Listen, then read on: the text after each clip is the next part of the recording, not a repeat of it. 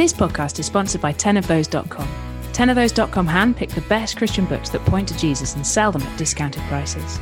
I'd love to tell you about a book called Hope When It Hurts by Sarah Walton and Kristen Wetherell. We all know what it feels like to hurt. In many ways, this last couple of years has been a time full of hurts and anxiety for all of us. Here is a book written by two authors who know pain firsthand.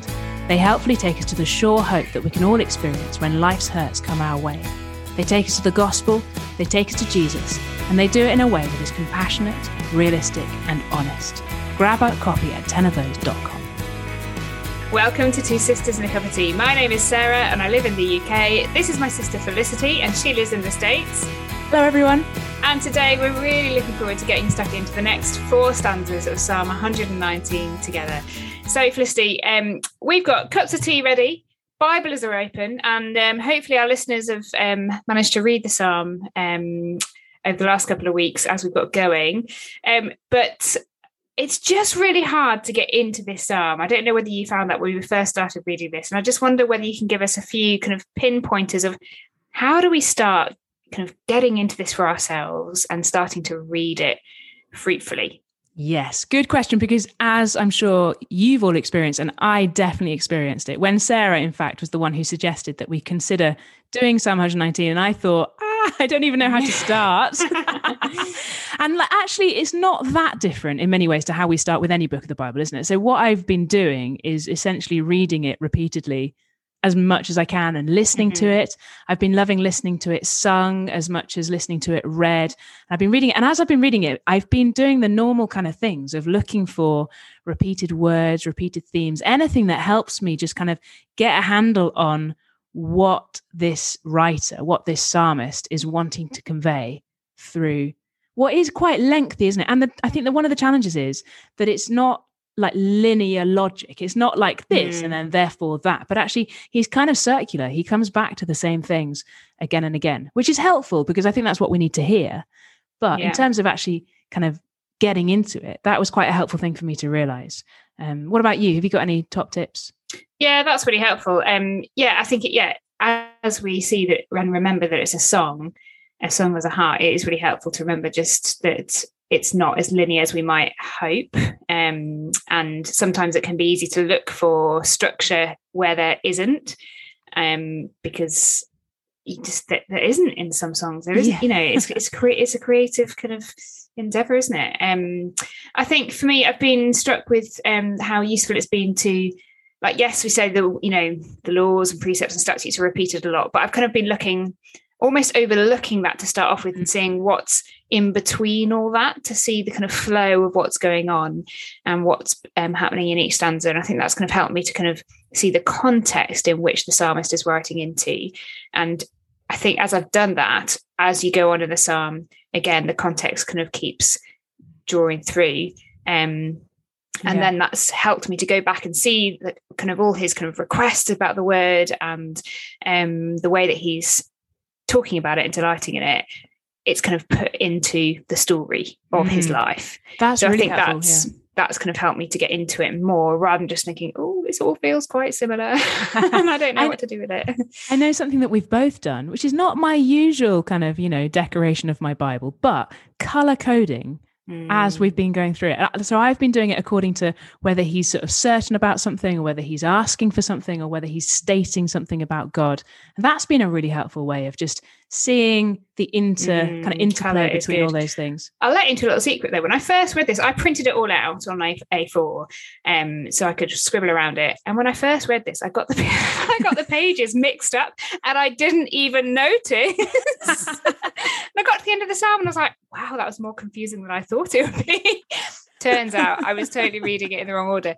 Um, so actually, it does make a difference when you read it in the right order, and the highlighting helps that. But um, yeah, that I think you know, I feel like we've come a long way just by the nature of just like sitting down and to read it well, to read it properly. I think you can come so much the way through doing that and asking the Lord to open our eyes, which is what our psalmist is going to get into in this yes. um, bit Yes. Shall I? Shall we? Shall we get into it? Shall I read those? Um, yes, I think we're going to split it, aren't we? Do you want to yeah. do the first two, and I'll do the next? Absolutely. Okay, so we're in Psalm 119, and it's verses 17 through to 48. Be good to your servant while I live, that I may obey your word. Open my eyes that I may see wonderful things in your law. I am a stranger on earth. Do not hide your commands from me. My soul is consumed with longing for your laws at all times. You rebuke the arrogant who are accursed, those who stray from your commands. Remove from me scorn and contempt, for I keep your statutes. Though rulers sit together and slander me, your servant will meditate on your decrees. Your statutes are my delight, they are my counselors. I am laid low in the dust. Preserve my life according to your word. I gave an account of my ways, and you answered me. Teach me your decrees. Cause me to understand the way of your precepts, that I may meditate on your wonderful deeds. My soul is weary with sorrow. Strengthen me according to your word. Keep me from deceitful ways. Be gracious to me and teach me your law. I have chosen the way of faithfulness. I have set my heart on your laws. I hold fast to your statutes, Lord. Do not let me put, be put to shame. I run in the path of your commands, for you have broadened my understanding. Teach me, Lord, the way of your decrees, that I may follow it to the end. Give me understanding, so that I may keep your law and obey it with all my heart. Direct me in the path of your commands, for there I find delight. Turn my heart towards your statutes and not towards selfish gain. Turn my eyes away from worthless things. Preserve my life according to your word. Fulfill your promise to your servant so that you may be feared. Take away the disgrace I dread, for your laws are good. How I long for your precepts. In your righteousness, preserve my life.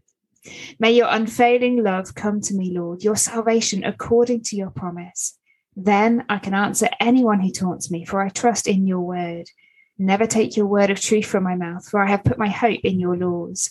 I will always obey your law forever and ever. I will walk about in freedom, for I have sought out your precepts. I will speak of your statutes before kings and will not be put to shame, for I delight in your commands because I love them. I reach out for your commands, which I love, that I may meditate on your decrees.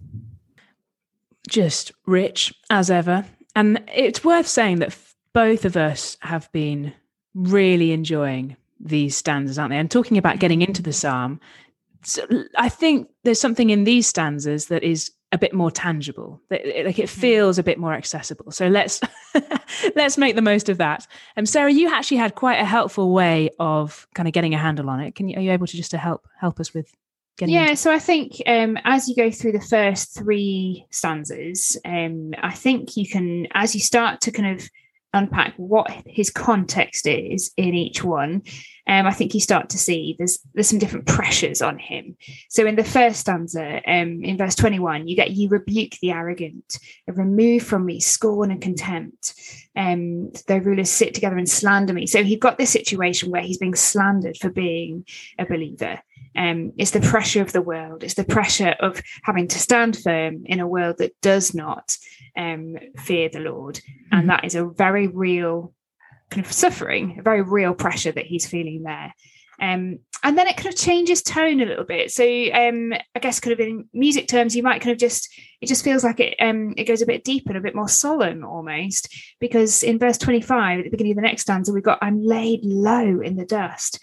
And um, in verse 28, my soul is weary with sorrow. So this feels like a more and it's and it, there doesn't seem to be many details in this one, but it's a kind of more general but a deeper suffering. Um, and so maybe like just suffering from general life and situations. And um, yeah, so it's, it's different kind of suffering to the pressure in the stanza above. Um, but then in the next stanza, I think what's really striking is he goes on to talk about his own heart and the temptation to turn away from the Lord and turn towards selfish gain and worthless things. And I mean, that's all of us, isn't it? And so I think what's been really striking is just picking out that context and realizing, wow, sin and suffering, those are always the, you know, the big pressures on our heart. And here he's talking about all three, um, or the two different types of suffering, um, and then sin. And so then, so that's the first three. And then in the final stanza, there seems to be a kind of resolute um, kind of answer to the pressure. And I think it, he lands on the promises of his covenant God and the salvation that he's promised. Um, and there seems to be a confidence that then comes with looking to the promises. Does mm. that make hmm. sense? Uh, yes, so helpful, Sarah. I think that's absolutely right. Very helpful to see the context in which the psalmist is sitting. And from that position, with those pressures, those different pressures that you've talked about. Really interesting to then sort of dig in deep and see, well, what does he do with that mm. context? Like, what's his go to? And and something that really struck me as I was reading these stanzas was his dependence on the Lord in the midst of the, those pressures. So I think you see it really clearly in verse 18 Open mm. my eyes that I may see wonderful things in your law. And then you have it again in verse 27 cause me to understand the way of your precepts. And that kind of this that I'm going through, and that's true of life, isn't it? Sin and mm-hmm. suffering. This that I'm going through, in the midst of that, Lord, in your grace, because you are the one who will enable me to see the wonders of the of your word, to see mm-hmm. you in your word. I just think that then is a really helpful yes, that makes perfect sense. When you're under pressure, which life feels quite pressured a lot of the time, doesn't it? Actually, we cry out to the Lord to help us to see more of what he's doing and who he is. Because I think that's one of the things when you read this psalm, you think, oh, how could I ever be like this guy? like mm. he's got this like seemingly abundant delight in the Lord. But he's asked, yeah, he's asking the Lord to give him that, isn't it? It's very clear requests. Um, and I think I love the way that in the midst of these pressures, actually he's not he doesn't turn to complaint does he mm. um, in the midst of these pressures he turns to the lord and he says lord help me to see help me to see what's in your word and help me to have i guess it's helping to have perspective to look at these pressures from the stance of god's promises and god's word rather than being caught up in the kind of whirlwind of yeah, I think that's it. That kind of help me to see you, God, like what yeah. you're doing and your character and who I am in you. And then, okay, what do we do? Yeah. And as he does that, so I think in that final stanza from verse 41, as we see a kind of bigger kind of focus on the salvation that he's longing for, kind of looking towards, essentially anticipating the cross in that, isn't he? Mm-hmm. Um, but that as he does that and he puts his hope there, he then that brings freedom he says in verse 45 i will walk about in freedom and then he it seems he kind of gains confidence because he then he says i'll speak of your statutes before kings and i'll not be put to shame because i delight in your commands. But i think there's been a process and a journey to get there hasn't there? Yes i think that's so helpful to see then the shift that shift comes through God, I think God answering his prayers because then you see in verse 32, I run in the path of your commands, which has kind of got an energy and an enthusiasm to it, isn't it? For hmm. you have broadened my understanding. Like these prayers have been answered. I see you more clearly. I see what you're doing. And as a result, I'm going to, as you say, walk about in freedom. And that, re- that resolve, how wonderful that that resolve is not of his own making. We're not yeah. supposed to sort of muster it up somehow, but God has given him delight in his word, delight in himself, in God himself, so that he might then be able to kind of do all these things and it is such an emphasis, isn't it, on the Lord doing the work. So just um, in the third stanza we re- reading, for example, verse 38, you get fulfill your promise to your servant so that you may be feared. And then in verse 40, in your righteousness, preserve my life. So mm. it's all of the Lord that, isn't it? Like it's his, it's God's righteousness, it's God's right ways that enable him to be right with him and to be able to depend on this promise.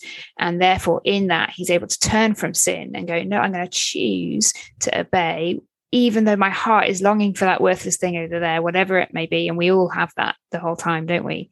But in that moment, he's choosing to turn away from that and turn to the Lord because he knows that the Lord is faithful and that ultimately, as he does that, that will bring freedom. Yes. And his all inness for the Lord is pretty. Mm impressive, isn't it? But then you think, well, yes, actually, from our position, this side of the cross, and we see Jesus and we see his his life, his death, his resurrection, and we know that these promises that the psalmist is talking about are fulfilled ultimately in Jesus. And so how much more are we able to be all in? Like that that's kind of one of the things, isn't it? As we've been reading through, like how do we see Jesus? How do we um yeah, how are we wowed by Jesus as we're in this psalm? And I think that's one of the things that we notice from our position now we see Jesus to be the fulfillment of these promises that he is depending on. Yeah. And in that, we're standing on the firm ground of the cross. And so, yeah, definitely. What, but even just seeing Jesus and living these out. So, um, we are talking the last couple of episodes about the fact that Jesus is the one who can pray this psalm um, fully. And I mean, just a wow moment for that in itself, isn't it? That Jesus can actually, pr- you know, he he could pray this, yeah, with that integrity and sincerity, but to pray this in the midst of the pressure that he was feeling when he walked this earth. I mean, that's extraordinary, isn't it? The scorn, the contempt, the slander that he faced, and yet he stood firm on the word of the Lord. You think of that um, kind of instance with the devil where he he used the word as a kind of weapon against the devil's schemes and to tempt him away. Or then the pressure of the suffering, pressure at the cross itself, the pressure mm. to kind of mm. deny um, the Lord's will and to kind of, you know, go go the way of selfish gain, I guess, in not going to the cross. Um, his soul being weary of sorrow, and yet he was strengthened by the word of God as he did that.